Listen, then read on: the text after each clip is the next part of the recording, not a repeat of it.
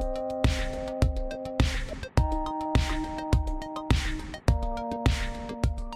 Hello, hello les amis, ici Pauline Legnaud et bienvenue dans un nouvel épisode du Gratin. Le Gratin, c'est un podcast où j'interviewe des personnalités remarquables pour parler de leur réussite et essayer, vous le savez, de décrypter avec elles les clés de leur succès. Durant environ une heure, je déconstruis avec elles leur parcours, leurs principes de vie, leurs grandes décisions, avec pour objectif d'apprendre de ces mentors virtuels pour vous aider à devenir la meilleure version de vous-même. Aujourd'hui, je suis ravie de recevoir sur le Gratin Sarah Lavoie Poniatowski. Vous pourrez retrouver Sarah et lui faire d'ailleurs pourquoi pas un petit coucou sur son compte Instagram où elle est active, Sarah Poniatowski. Et puis pourquoi pas aussi directement via l'Instagram de son entreprise, la fameuse maison Sarah Lavoine. Je vous mets en tout cas tout ça dans les notes de l'épisode sur le site du gratin www.le-du6gratin.fr. Ça faisait longtemps pour tout vous dire que je voulais avoir sur le podcast une personne du monde de l'architecture d'intérieur, pas toujours facile à trouver.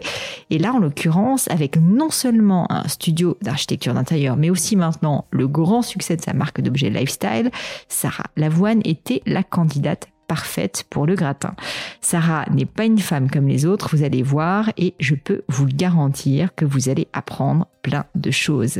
Elle fonde son studio d'architecture alors qu'elle est à l'époque tout juste jeune maman, avec son bébé sous le bras, elle parcourt les chantiers et se construit peu à peu un nom. Environ 15 ans plus tard, Sarah est à la tête d'un studio d'architecture et qui a élargi son activité maintenant en marque de mobilier d'intérieur et d'accessoires, la fameuse maison Sarah Lavoine donc, regroupant une soixantaine de collaborateurs. Avec Sarah, on a discuté de vocation, la sienne bien sûr, mais aussi de créativité, de l'importance de s'entourer des bonnes personnes, de la conciliation entre le métier d'entrepreneur et l'âme de créateur, ou encore de ses inspirations. Vous remarquerez que cette interview est beaucoup plus courte qu'à l'accoutumée. Je dois avouer que c'était pas prévu initialement et que c'est entièrement de ma faute pour tout vous dire. Je suis arrivée avec une bonne demi-heure de retard à notre rendez-vous et Sarah avait malheureusement une obligation qu'elle ne pouvait décaler. Bref, ça sera short and sweet comme ils disent aux US. On va dire que cet épisode est un concentré de Sarah Poniatowski. Mais je ne vous en dis pas plus et laisse place à cette conversation avec Sarah Lavoine Poniatowski. Bonjour Sarah, je suis ravie de vous accueillir sur le gratin. Mm, bonjour, merci, je suis ravie d'être là. Eh bien écoutez, merci d'ailleurs de me recevoir dans vos bureaux qui sont magnifiques évidemment. Euh, Tout n'est pas très rangé, mais non, mais euh, écoutez, ça, ça, fait partie du charme. Ça fait partie du charme. euh, je voulais commencer, si ça vous va, Sarah, en fait, euh, avant de commencer à rentrer dans toutes vos aventures entrepreneuriales, euh, par commencer tout simplement par le début et notamment parler de, de, votre enfance, de là où vous êtes né, de, de, voilà, de revenir aux sources finalement. Est-ce que vous pourriez me raconter un petit peu bah, comment était la petite Sarah? Poniatowski, de quelle famille elle venait, voilà. Qu'est-ce que, qu'est-ce que finalement, qu'est-ce qui vous habitait quand vous étiez plus jeune? Euh, J'étais un, peu garçon manqué. D'accord. ouais. J'ai pas eu le droit d'avoir les cheveux longs avant mes 14 ans, je crois. vous n'avez carrément pas eu le droit Non, ma mère voulait pas. Je crois qu'elle voulait un garçon en deuxième. j'étais la deuxième. Et donc ma sœur, les longs cheveux blonds, et moi pas du tout. Donc j'étais très garçon manqué, un peu clown. Euh, je rêvais de faire de la magie, je rêvais de plein de choses, euh, voilà. Et puis non, mais j'avais j'ai eu de la chance, c'est que j'ai eu des parents qui se sont séparés quand j'étais très jeune, mais euh, qui sont toujours bien entendus et, et qui nous ont ouvert l'esprit à beaucoup de curiosité, à beaucoup de voyages, à beaucoup d'univers qui me nourrissent toujours aujourd'hui et qui me portent, que ce soit l'art, euh, la nature, euh, voilà, des cultures différentes et, et ça, ça c'est très important dans ma vie. Alors justement, en fait, j'ai cru voir que votre maman a déjà été euh, créatrice de bijoux. Donc la création... Non. Ah non? Pardon, je coupe, ma mère est décoratrice. C'est ma sœur qui fait les bijoux. Ah, mais alors oui, j'ai mal fait mon travail. Ouais. Vous faites bien de, de m'interrompre. Euh, alors, peu importe à la rigueur, parce que pour moi, ce qui était intéressant, c'était euh, de comprendre que finalement, vous aviez baigné justement dans un milieu de l'esthétique, mmh, du beau, ouais, du bon goût, euh, enfin assez assez jeune, assez tôt. Et cette vocation, finalement, maintenant, vous en avez fait un métier. Ouais. finalement, est-ce que vous vous rappelez de vos premières émotions un peu et de vous dire que c'était important pour vous Parce que j'imagine que l'intérieur, la voilà. maison. Euh, bah en fait, j'ai eu une maman qui euh, déménageait tout le temps. Euh, donc elle refaisait toujours des endroits différents. Donc euh, oui, c'était important. Et euh, je pense qu'elle m'a passé ce, cette névrose-là. Donc j'ai beaucoup, beaucoup déménagé et j'adore ça en fait. Il y a des gens, le déménagement c'est l'angoisse oui, pour clair. plein de monde. Moi au contraire, ça m'excite, ça m'excite énormément de refaire des lieux. Donc en fait c'est plutôt ça. Je me suis dit un jour, plutôt que de déménager tout le temps, de refaire tout le temps là, je vais le faire pour les autres. Et j'ai appris avec elle.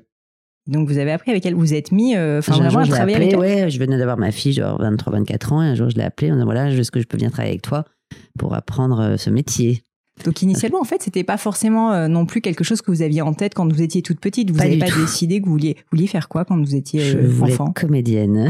Comédienne, ouais. d'accord. Donc Et j'ai vous avez commencé cours à de faire des- théâtre. Après mon bac, je suis partie aux États-Unis, prendre des cours de théâtre à New York, tout ça. Et puis très vite, je me suis rendu compte que bah, c'était pas pour moi.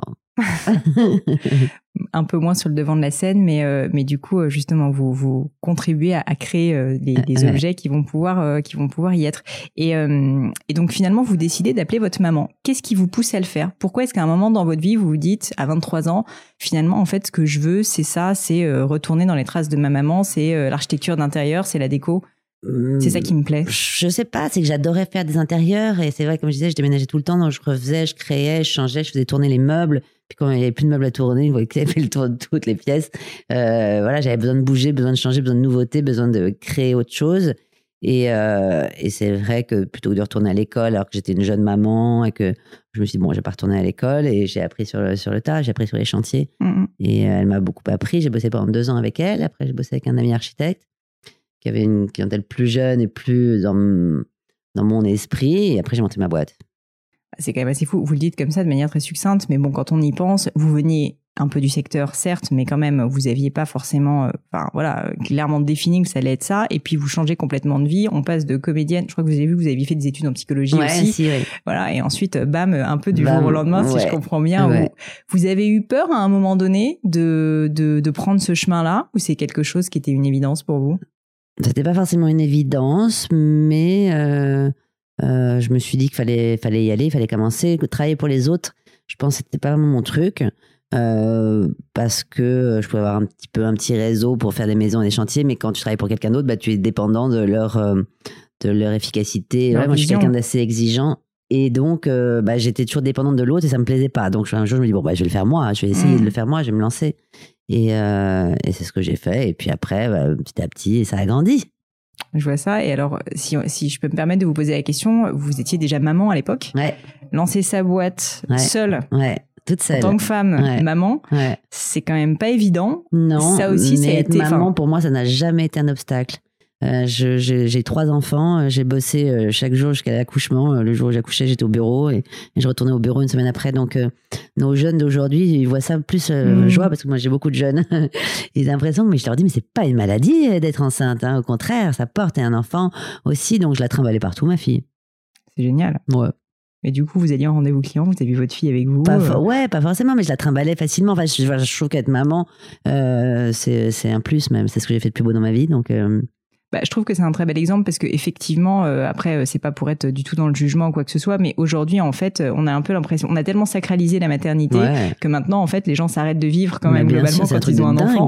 Et du coup, je trouve ça assez dément de me dire que non seulement vous avez finalement quitté, on va dire, un job qui était quand même, on va dire, un, un minimum, euh, voilà, euh, sécurité euh, de l'emploi, etc., pour créer votre boîte, alors même que vous aviez euh, ben, un enfant qui avait quel âge à l'époque en plus? Bon, elle avait six mois, enfin. Ouais, voilà, c'était ouais. vraiment un, un Ouais. bébé, un nourrisson, Un quoi. bébé, ouais. Mais elle a toujours été très cool. Heureusement. elle l'est toujours, elle a 22 ans. Et les, euh, les premiers mois, euh, quand vous vous lancez justement euh, à votre propre compte, alors j'ai bien compris que vous aviez déjà travaillé hein, dans le secteur, donc vous y connaissiez, mais ça ressemble à quoi? C'est quoi en fait la différence pour vous d'être à son compte, au-delà du fait que bah, du coup c'est votre vision, etc. Mais concrètement, maintenant, bah, vous devez tout gérer. Bah, c'est une Vous devez- responsabilité énorme. Euh, et surtout les chantiers, quand tu commences par les chantiers, moi j'ai fait au départ que du résidentiel, bah, tu es vraiment au service du client. Donc euh, là, le plus important, je pense, c'est d'avoir des équipes d'enfer. C'est-à-dire que des artisans, des compagnons, des gens qui travaillent dans la maison. euh, donc est un- moi j'avais un super électricien, un super maçon, un super menuisier, enfin des hommes autour de moi. J'étais la seule femme Ouais. et assez jeune, donc c'est un métier d'homme. En plus, enfin, c'est un milieu d'hommes. Ouais, ouais. quand tu vas voir le maçon et que tu dis non, bah alors là, euh, euh, voilà, c'est très technique et le suivi de chantier, c'était pas évident et les clients sont jamais contents, c'est jamais en temps et en heure. Enfin bon, c'est compliqué. Mais euh, euh, donc le plus important, c'est vraiment d'avoir des très bons artisans autour de toi Hmm. euh, et des équipes avec qui, des partenaires.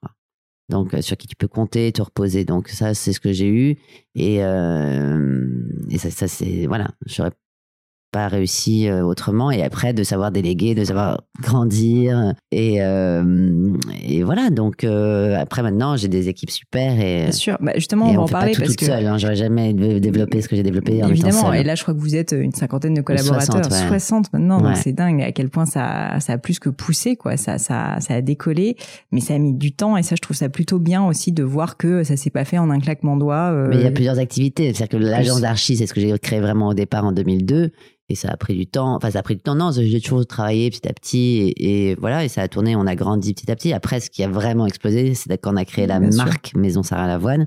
Et, euh, et là, euh, elle a plus, elle a 8 ans. Donc, euh, c'est assez récent malgré tout. Pour euh, rester quand même sur le domaine de l'architecture d'intérieur, quand, quand vous vous lancez au début, donc vous êtes seul. Oui. Maintenant, vous avez quand même un certain nombre de collaborateurs. Des entreprises, des jeunes femmes, des, des hommes même, qui se lancent dans le secteur de la décoration d'intérieur ou de l'architecture d'intérieur, il y en a légion. Il y Ah en ouais, a, il y en a honnêtement, c'est un secteur quand même sur lequel il y a une compétition qui est colossale. Je ne sais pas si c'est possible que vous répondiez à cette question, mais qu'est-ce qui a fait pour vous votre différence? Qu'est-ce qui a fait que vous avez réussi bah, à créer un nom, à créer une patte, à créer même une couleur, Ouais. à faire quelque chose en fait de complètement différent Est-ce que c'est juste euh, finalement votre créativité? Est-ce Bah, que D'abord, c'est tu as, un style. En fait, tu, tu imposes ton style au fur et à mesure et puis tu le nourris, et même s'il évolue et il change. Entre mes premiers et tout premiers chantiers et aujourd'hui, je ferai pas exactement les mêmes choses. Mais euh, c'est vrai qu'il y a beaucoup, beaucoup de monde. C'est un secteur où il y a beaucoup de monde. Et en même temps, par exemple, moi, j'ai des amis qui me demandent, euh, quand je veux pas faire leur chantier parce que je veux pas travailler pour les amis, euh, qui peux-tu me conseiller? Il n'y a pas forcément non plus. Enfin, c'est compliqué. C'est un métier compliqué. Euh, Qu'est-ce qui a fait? Je pense que euh, comme c'est très contraignant le chantier. Hein. C'est j'ai- en général même dans un couple, tu peux t'engueuler quand tu fais une maison, un chantier. Ah c'est oui, bien vois, sûr. Le retard, l'angoisse, c'est beaucoup de stress. Ouais. C'est d'être très présent pour les clients et d'être très à l'écoute et surtout très euh, organisé. C'est-à-dire que moi, quand je leur disais, j'avais jamais de retard. Je supporte pas. Ce qui est euh, rarissime. quoi. Ouais, mais c'est important de tenir ses délais, de tenir ses engagements, de tenir ses prix, euh, de pas partir dans n'importe quoi, et de bien faire surtout, et d'avoir la qualité. Donc en fait, si je comprends bien, derrière le côté créatif, il y a quand même une vraie exigence, il y a une vraie rigueur très forte. Et Ah finalement, le combo gagnant, si je comprends bien, en tout cas pour vous, c'est évidemment d'être très créative sur le style, mais derrière d'être absolument irréprochable sur l'exigence. sinon, bah, sinon on te rappelle pas. Sinon, euh, comme un métier de bouche à oreille, bah, sinon t'as pas d'autre chantier. Hein. Si ça se Mhm. passe mal, t'as une mauvaise expérience, ils vont pas te re- recommander. Donc euh, ouais, c'est très important. L'exigence, elle est euh, ultime. Et puis bon, tu construis une maison, hein, c'est pas. Ouais, faut que ça soit solide. Ouais. un petit peu. Si on parle maintenant justement du style, euh, un sujet qui m'intéresse beaucoup, c'est euh, l'inspiration. Ouais. Euh, je suis toujours assez fascinée par ça. Et alors vous là, on est dans votre bureau, bah, on voit que de l'inspiration, il y en a partout. Il y a des bouquins. Alors moi j'aime bien ce côté justement un peu bordel, mais qui fait que bah voilà, on sent qu'il y a vraiment une personne derrière. Euh, c'est quoi finalement vos plus grandes inspirations? Qu'est-ce qui, qu'est-ce qui vous fait vibrer? Qu'est-ce qui peut vous donner une idée? Un coucher de soleil m'inspire énormément. Je ne m'en lasse jamais. J'adore ça. J'ai besoin de cette lumière. J'ai besoin de la lumière naturelle. Donc la nature m'inspire énormément et l'art. Voilà, les artistes, les photos, une exposition, un Mm. musée, euh, tout ça me bouleverse assez à chaque fois. Mais voilà, je crois qu'il n'y a jamais un ciel pareil ou qu'on soit un beaucoup de soleil à Paris ou dans le sud ou en Asie. Enfin, ça, euh, je, ça, je me perds dedans. En fait. Hmm. J'adore. Je m'évade complètement et après, euh, ça donne. Mais bon, tout peut être inspiration. Bien hein. sûr, bien sûr. Mais justement, ce que je trouve pas facile, c'est que tout peut être inspiration et en même temps, quand on doit créer, bah, parfois on est obligé de, de, de, de trouver l'inspiration, quoi. Et oui, donc, bien euh, sûr, mais et donc, après, on se donne des thèmes. Bah, maintenant, on est plus structuré, on est moins Mm, libre. Enfin, on sûr. doit sortir des collections à tel jour, telle date. Enfin, c'est plus compliqué qu'avant. Il y a un peu moins de liberté, mais malgré tout, je me souviens, un jour, ma grand-mère avait une paire de boucles d'oreilles euh, vraiment toc. euh, Enfin, voilà. Et je dis, oh, elle est trop belle. Et ai- on voulait en faire une table. Enfin, tu vois, tout peut être vraiment inspirant. Mm. Euh, faut pas se limiter du tout.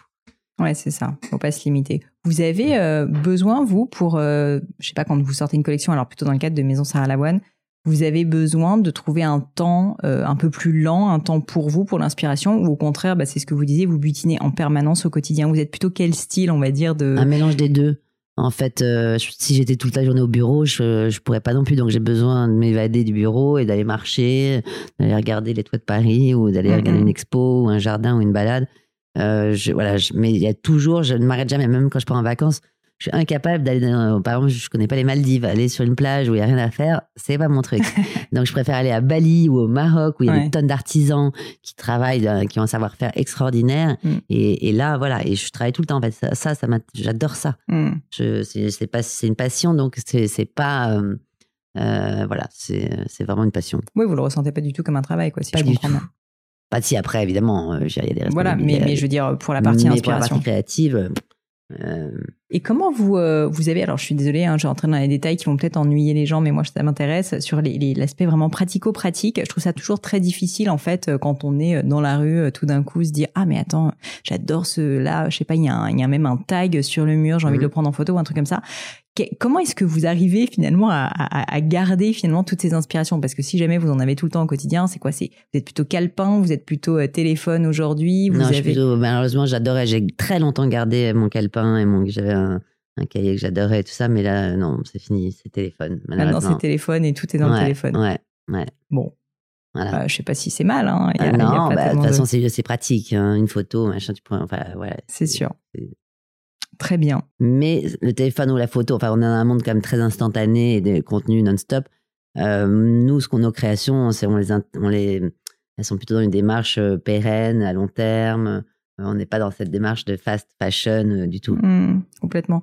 Bah, justement, le, une question qui m'intéresse aussi, c'est le lien entre l'entrepreneuriat et la création. Et euh, donc, bah, finalement, vous êtes créatrice, mais vous êtes aussi à la tête maintenant d'une mmh. boîte de bah, voilà 60 personnes. Donc c'est c'est énorme. Et souvent, en fait, les profils créatifs ont peur de devenir entrepreneurs. Mmh. Je sais pas si vous ça a été votre cas, mais c'est assez difficile, je trouve, ce shift entre le moment où on se dit, bah, je peux créer quelque chose de mes mains, je peux moi organiser le chantier, je peux aller trouver ces artisans, etc. Mais par contre, quand il faut commencer à déléguer, quand il faut commencer à construire, bah, finalement, c'est un peu un autre métier. Et très souvent, c'est pas apprécié des créatifs euh, qui veulent faire les choses eux-mêmes. Euh, Est-ce que vous, euh, ça a été euh, à un moment donné une difficulté ou une crainte, peut-être, ce, ce, passage de, du statut, on va dire, d'indépendant à vraiment la, la création d'une marque? Alors, euh, je dois dire qu'il y a des rencontres dans la vie euh, qui sont importantes, des rencontres humaines. Et euh, Edouard Renevier, qui a passé une tête et qui a fait oups, qui a sorti, qui est mon directeur général, on est un vrai binôme. J'aurais jamais développé sans lui. Hmm. C'est-à-dire qu'il s'intéresse autant à la création que toute la structure de la boîte et vice versa. On, on bon, il est plus sur la structure et moi plus sur la création, mais on échange euh, euh non-stop et donc ça nous donne une vraie force. J'aurais jamais, franchement, hein, j'aurais jamais développé seul. Et ça, vous l'avez rencontré euh, tôt dans votre histoire? Non, ça fait sept ans qu'il est là. Ça fait sept ans qu'il est là. Donc quand même, vous depuis l'expansion, euh, grâce à lui, voilà, on a vraiment développé euh, la boîte.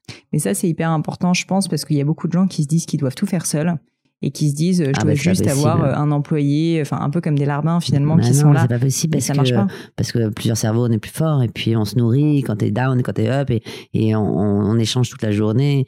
Et pareil pour le studio pour l'archi j'ai Florent qui travaille avec moi depuis 15 ans. Lui il est là depuis longtemps, vraiment le début quasiment. Et euh, il me connaît par cœur. Donc euh, je peux leur laisser les clés de la maison et j'ai aucune angoisse. Et, euh, et puis un, un, mot un geste mais on n'a même pas besoin de se parler pour se comprendre et ça, c'est très important de savoir déléguer parce que tu peux pas monter une, entreprise et, et en revanche, il faut garder les pieds sur terre. Et moi, il n'y a pas un truc qui sort d'un produit ou un chantier qui sort de la maison sans que j'ai validé ou que j'ai vu. Hmm. Euh. quand même. Vous avez quand même pas eu un moment, un petit moment de, euh, comment dire, un moment où on se dit, euh, je suis en train de lâcher le contrôle. Euh, quand on est créateur, souvent c'est un peu le cas, et notamment quand on commence à déléguer, c'est assez dur. Moi, je sais, j'ai une boîte aussi, et, ça, ça, a été très dur en fait ce moment-là. Mais ah maintenant, euh, je l'ai fait. Euh, non, si parfois quand on se dit avec mais, mais, on connaît pas ce produit, ou on connaît pas ce machin, et là on se dit oh là là, ça va pas du tout. Donc on, on a vraiment restructuré tout pour que là, on sort par exemple de deux heures de réunion de collection où on valide ensemble tous les produits. Enfin, euh, il faut garder, oui, il faut rester maître quand même de choses, mais en, en, faisant confiance et en déléguant et en nourrissant les autres. Moi, je donne toujours l'impulse, je sais pas comment dit le. Ouais. Ouais. des points de départ d'une collection et puis après euh, tous mes jeunes euh, créateurs et designers ils bossent ils font un travail formidable oui, ils vont réussir à se l'approprier à en faire quelque chose comment est-ce que vous avez rencontré votre associé?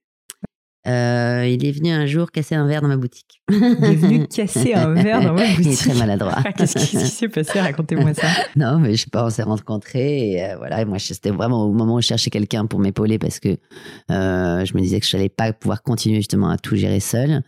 Et puis voilà, le, y a pas, la vie est bien faite. Mm. Et donc, il est venu. Après, on s'est reparlé. Il est venu. Après, il a renversé un verre d'eau sur toutes mes factures, sur mon bureau.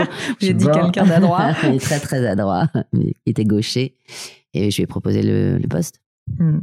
Euh, non, mais c'est intéressant parce qu'il y a beaucoup de personnes qui se Et on demandent grandit justement ensemble. On apprend plein de choses ensemble. Mm. Mais vraiment. euh, Il avait pas de, il, a- il avait déjà une expérience de ce type ou pas non, du tout? pas du tout. Donc vous avez vraiment venait de la pub, complètement euh, euh, appris. des ouais. médias. euh, ouais, ouais, on, on grandit ensemble. C'est hyper intéressant. Un autre sujet qui m'intéresse, c'est le fait que vous ayez plusieurs activités en même temps, Mhm. parce qu'on l'a dit un peu en filigrane. Bah, finalement, vous avez Maison Sarah Lavoine, Ouais. donc qui est une marque où vous sortez des collections, Ouais. euh, notamment, euh, alors maintenant dans plein de domaines, hein, j'allais dire Ouais, de on a déco, prêt-à-porter mais maintenant aussi. prêt-à-porter, Ouais, voilà. qui marche super bien. Je- j'en suis sûre, j'en Non, non, mais c'est pareil, hein, il n'y a pas vocation à devenir une, une marque de prêt-à-porter ou de mode. C'est une vraie marque de lifestyle et d'art de vie global. Et euh, les collections de prêt-à-porter sont très courtes. Enfin, ce sont des pièces euh, assez intemporelles, Oui. bien fabriquées, euh, de qualité, et faites en Europe. Et l'idée, c'est que bah, finalement, on s'habille toujours un peu. C'est les, mes essentiels. Voilà. Mais vous avez cette activité en parallèle donc de- du cabinet d'architecture Ouais. d'intérieur, du studio. Le fait d'avoir ces deux activités, j'ai compris que c'était arrivé un petit peu naturellement parce que c'est vous, c'est votre personnalité, mais, mais c'est quand même quelque chose qui est assez rare finalement d'avoir quand même vraiment deux boîtes en parallèle, même Ouais. si ça se recoupe. Oui, mais quand elles se même... nourrissent l'une l'autre. Si on dessine, euh, quand on fait l'hôtel, euh, le Rock, euh, le 5 étoiles qui est pas très loin d'ici à Paris, et qu'on dessine tout le mobilier pour l'hôtel, des luminaires, des lampes, des chevets, des, des lits, voilà. Après, nous, on, se les, on les reprend et on les travaille différemment pour pouvoir les mettre en collection. Hmm. Donc, en fait, ça se nourrit vachement. Et maintenant, vice-versa, on passe de l'espace à l'objet, de l'objet à l'espace, en fait. Et donc, ça, c'est super intéressant. D'où est venue l'idée initialement? C'était dans le cadre justement de, de quelque chose que vous faisiez dans le cadre du, du studio et ensuite vous vous êtes dit bah, il faut que je fasse les meubles? Bah, au départ, oui, parce que même pour des, pour des résidentiels, on, dessinait des canapés, du mobilier, des choses comme ça. Et puis, euh, finalement, c'est- c'est dommage. Donc, j'avais pris un premier showroom où j'avais mon bureau au tout début quand on était trois, hein, euh, rue Saint-Roch. Et puis, petit à petit, bah, euh, on l'a transformé. à- voilà, on, on a un poil industrialisé euh, l'affaire. Non mais c'est euh, c'est super et maintenant je crois qu'il y a... euh, on a 10 magasins, Ouais, c'est 120 ça. points de vente dans le monde. c'est Enfin, c'est- devenu, enfin c'est devenu une vraie marque. ouais, c'est devenu une vraie marque. Exactement. C'est vraiment chouette. Je je suis très contente de. Comment c'est un vrai travail d'équipe. hein. Bah ça j'imagine, ouais.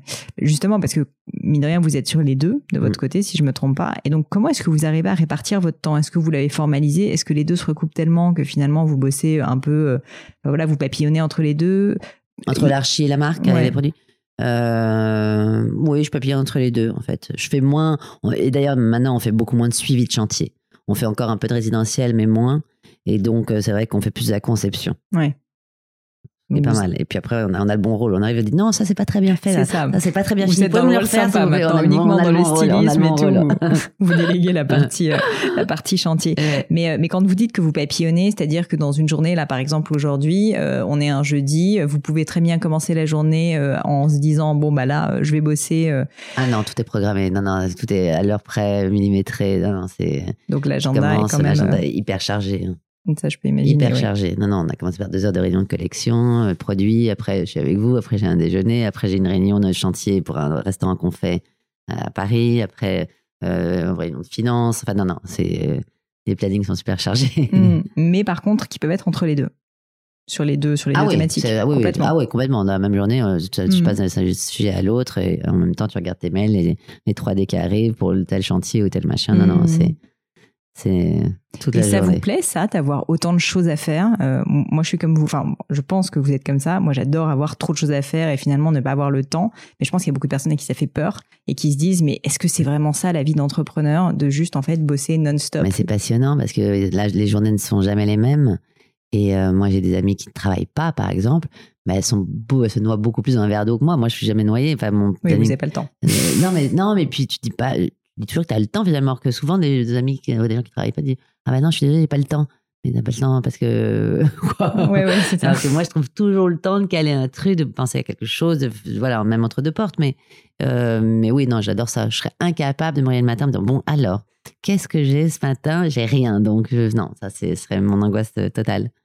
Vous arrivez quand, enfin, vous arrivez où vous avez besoin quand même de moments de pause de temps en temps, des vacances, des Ouais. moments où vous coupez, Ouais, des choses j'ai un comme ça. refuge, j'ai euh, oui, j'ai un endroit à moi où je m'échappe et, et même si je bosse à distance, hein, mais euh, oui, bien sûr. Bah, C'est important parce que c'est sûr qu'avec ce rythme, je peux imaginer que vous avez. Et puis il y a les enfants quand même qui prennent beaucoup de temps et, Et là, ça serait peut-être la seule frustration de se dire, euh, tu passes pas assez de temps ou tu rates des choses. Je suis pas une maman d'école, par exemple. Je fais pas la sortie des classes. Enfin, Oui, euh, mais est-ce qu'ils aimeraient ça? bah, je pense, oui, forcément, il y en a qui. Enfin, ouais. Et donc, parfois, ça, c'est vrai que c'est un peu euh, frustrant et je me dis, oh, le temps passe vite, mais euh, je me rattrape autrement. J'arrive toujours à partir en vacances avec eux, Mm. sur toutes les vacances, il y a tellement de vacances.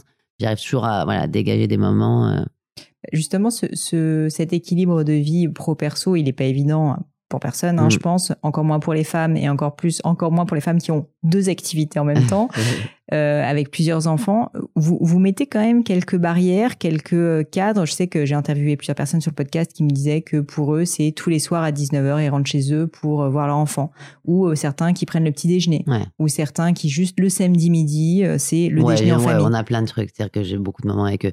Je rentre, ja- je, pars, je rentre jamais du bureau. euh, Enfin, je repasse toujours à la maison avant de ressortir. Oui. Donc, je suis toujours là avec eux. Le matin, évidemment, je me lève, euh, prends un petit déj avec eux. On fait plein de choses. Et puis, je suis assez organisée. C'est-à-dire que mon bureau est à trois minutes à pied de la Ouais. maison et à trois minutes à pied de l'école.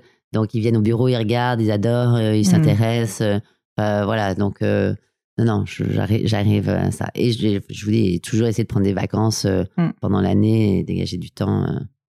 Vous parlez de business avec eux ou pas du tout? Avec Roman, celui qui a 12 13 ans, il adore. C'est vrai. Ouais, il me dit, un jour, maman, tu seras Ikea, mais en plus chic. je, me le souhaite, chérie. Je me le souhaite d'avoir le même développement qu'Ikea. C'est mais- clair. C'est clair. Non, mais Lui, il s'intéresse vachement à la maison. Il est, il est marrant, il est super intéressant. Enfin, il a- il- ça l'intéresse vachement le business. Parce qu'il y a des parents qui ont un peu peur. Enfin, moi, je sais que par exemple, mes parents étaient dans les affaires, mais ont assez peu parlé de business à la maison. Je pense qu'il y avait un peu un espèce de tabou comme Ouais. ça. Euh, C'était pas, c'était pas pour les enfants.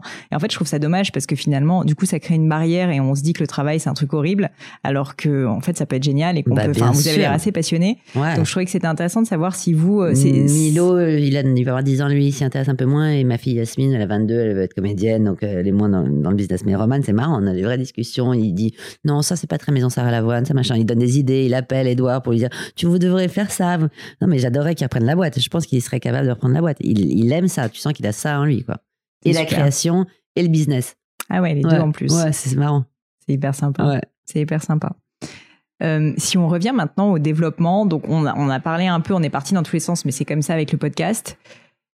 Aujourd'hui, donc l'activité s'est vraiment développée sur les deux secteurs, mais j'ai quand même vraiment l'impression que la marque Sarah Lavoine, c'est quelque chose qui a pris une ampleur presque, presque, sincèrement, euh, que vous n'anticipiez pas. Je suis d'accord, ouais. Euh, Est-ce que là aussi, euh, vous pourriez euh, bah, revenir peut-être sur les étapes du développement et quels ont été pour vous les quelques grands facteurs clés de succès?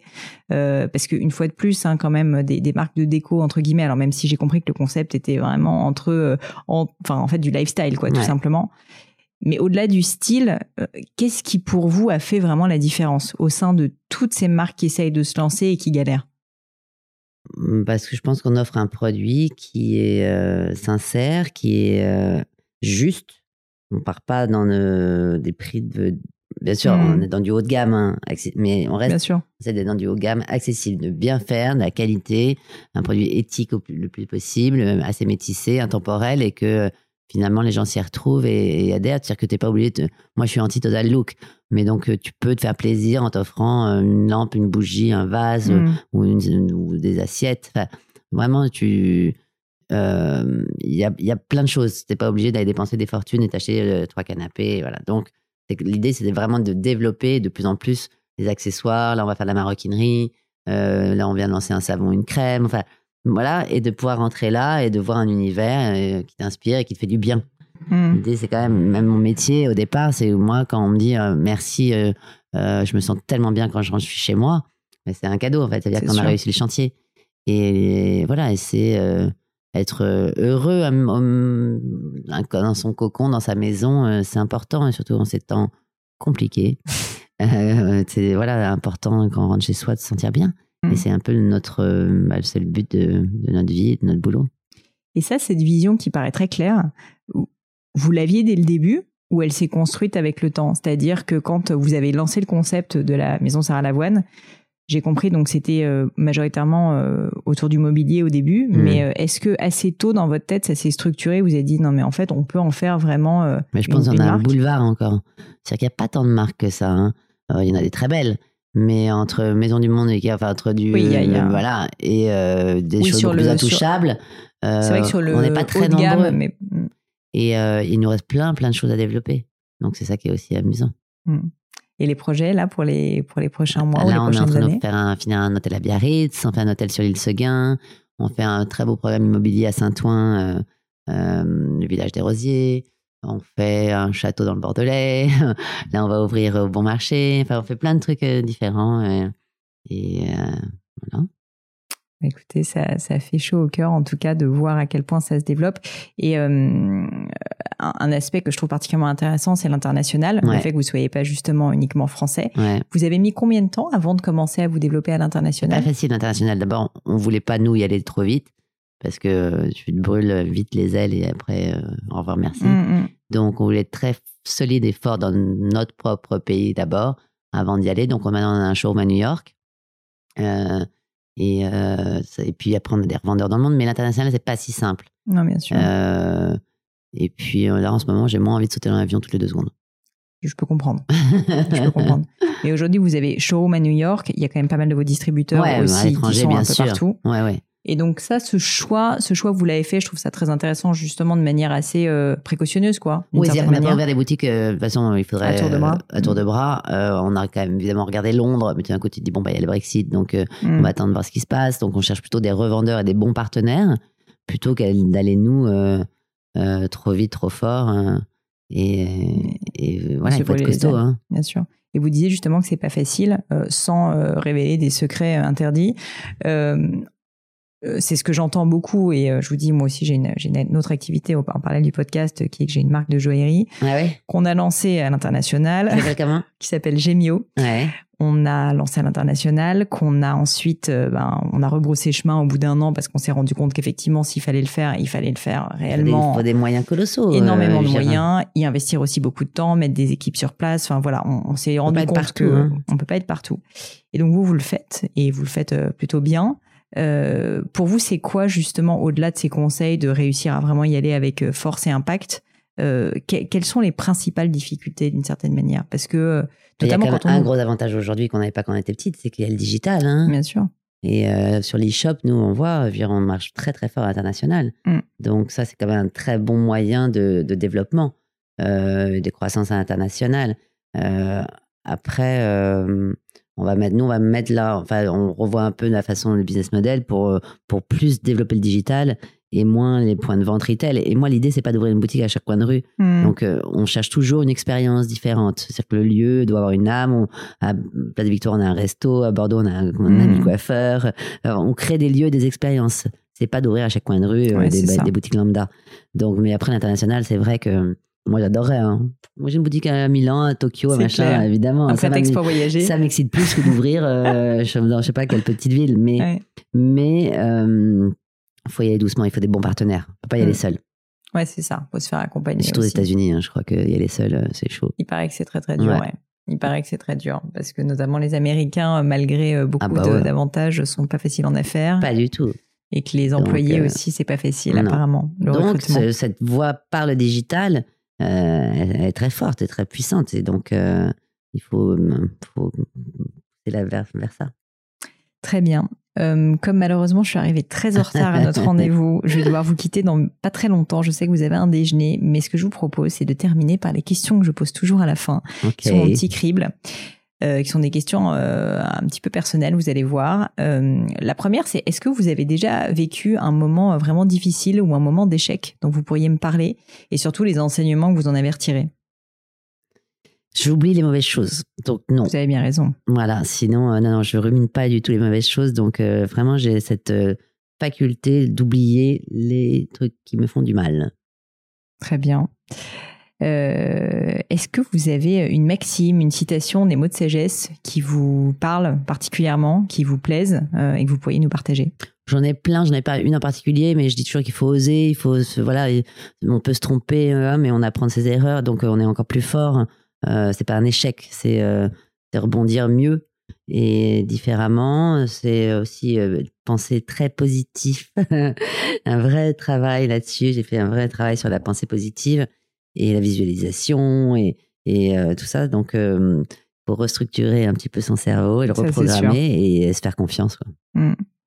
Au niveau des livres, euh, est-ce que alors je vois qu'ici il y en a beaucoup, mais justement je trouve ça génial parce que ça va sans changer des livres habituels qu'on me dit sur le podcast, je pense, qui sont souvent des livres très un peu business, etc. Et puis alors là, je vois beaucoup de livres d'art. Est-ce qu'il y a des livres euh, qui vous ont particulièrement marqué et que vous recommandez autour de vous? Un livre peut-être qui vous a le plus inspiré? En tant que chef d'entreprise, en tant qu'entrepreneuse, en Peu importe, sincèrement, ça peut être en tant que femme, en tant que d'entrepreneuse, en tant Alors, que il y a la femme créatrice. africaine de Karen Blixen. je suis fan absolue de Karen Blixen. Je trouve cette femme euh, dans les années euh, 30 quand même d'un courage et d'une force inouïe dans un pays que j'adore, qui est le Kenya. Donc ça, ça m'a, c'est vraiment un livre qui m'a marqué. Et là, dernièrement, j'ai lu euh, euh, le bouquin, la biographie de Phil Knight, enfin l'autobiographie Ah oui. de Phil Knight, L'art de vaincre.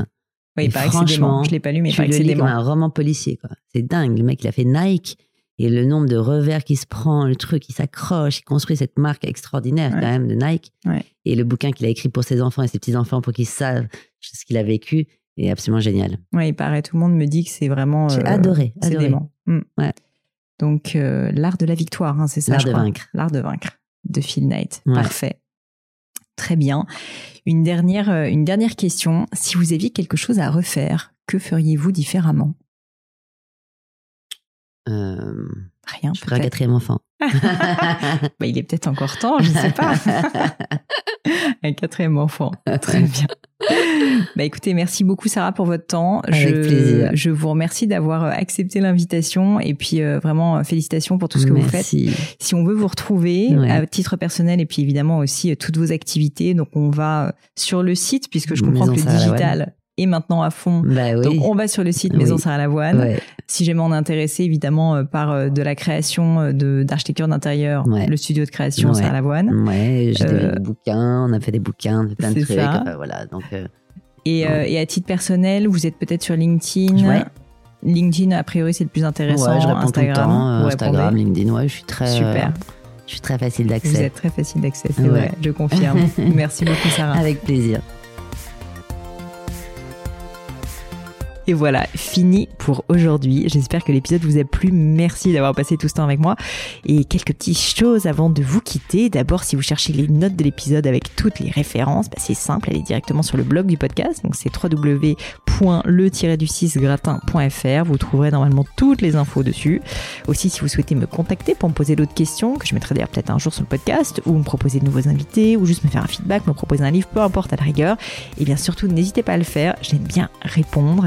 D'être assez active sur les réseaux sociaux et en particulier sur LinkedIn et sur Instagram, qui sont mes deux réseaux sociaux de prédilection. Donc, sous le pseudo Pauline Legno, tout attaché. C'est très simple.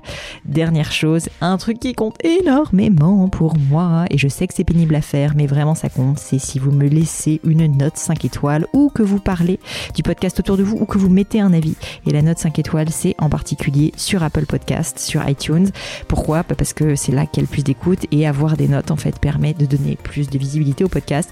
Donc vraiment, vraiment n'hésitez pas. Et si on est si nombreux aujourd'hui à écouter le gratin, euh, à faire partie de cette communauté, bah, c'est grâce à vous et justement à toutes ces C'est plus de 3000, 4000 personnes qui ont à chaque fois pris le temps de mettre des notes. Donc ça m'aide beaucoup et merci à eux. Comme à chaque fois, vraiment un grand, grand merci de m'avoir écouté jusqu'ici. J'espère que l'épisode vous a plu et je vous dis à très bientôt.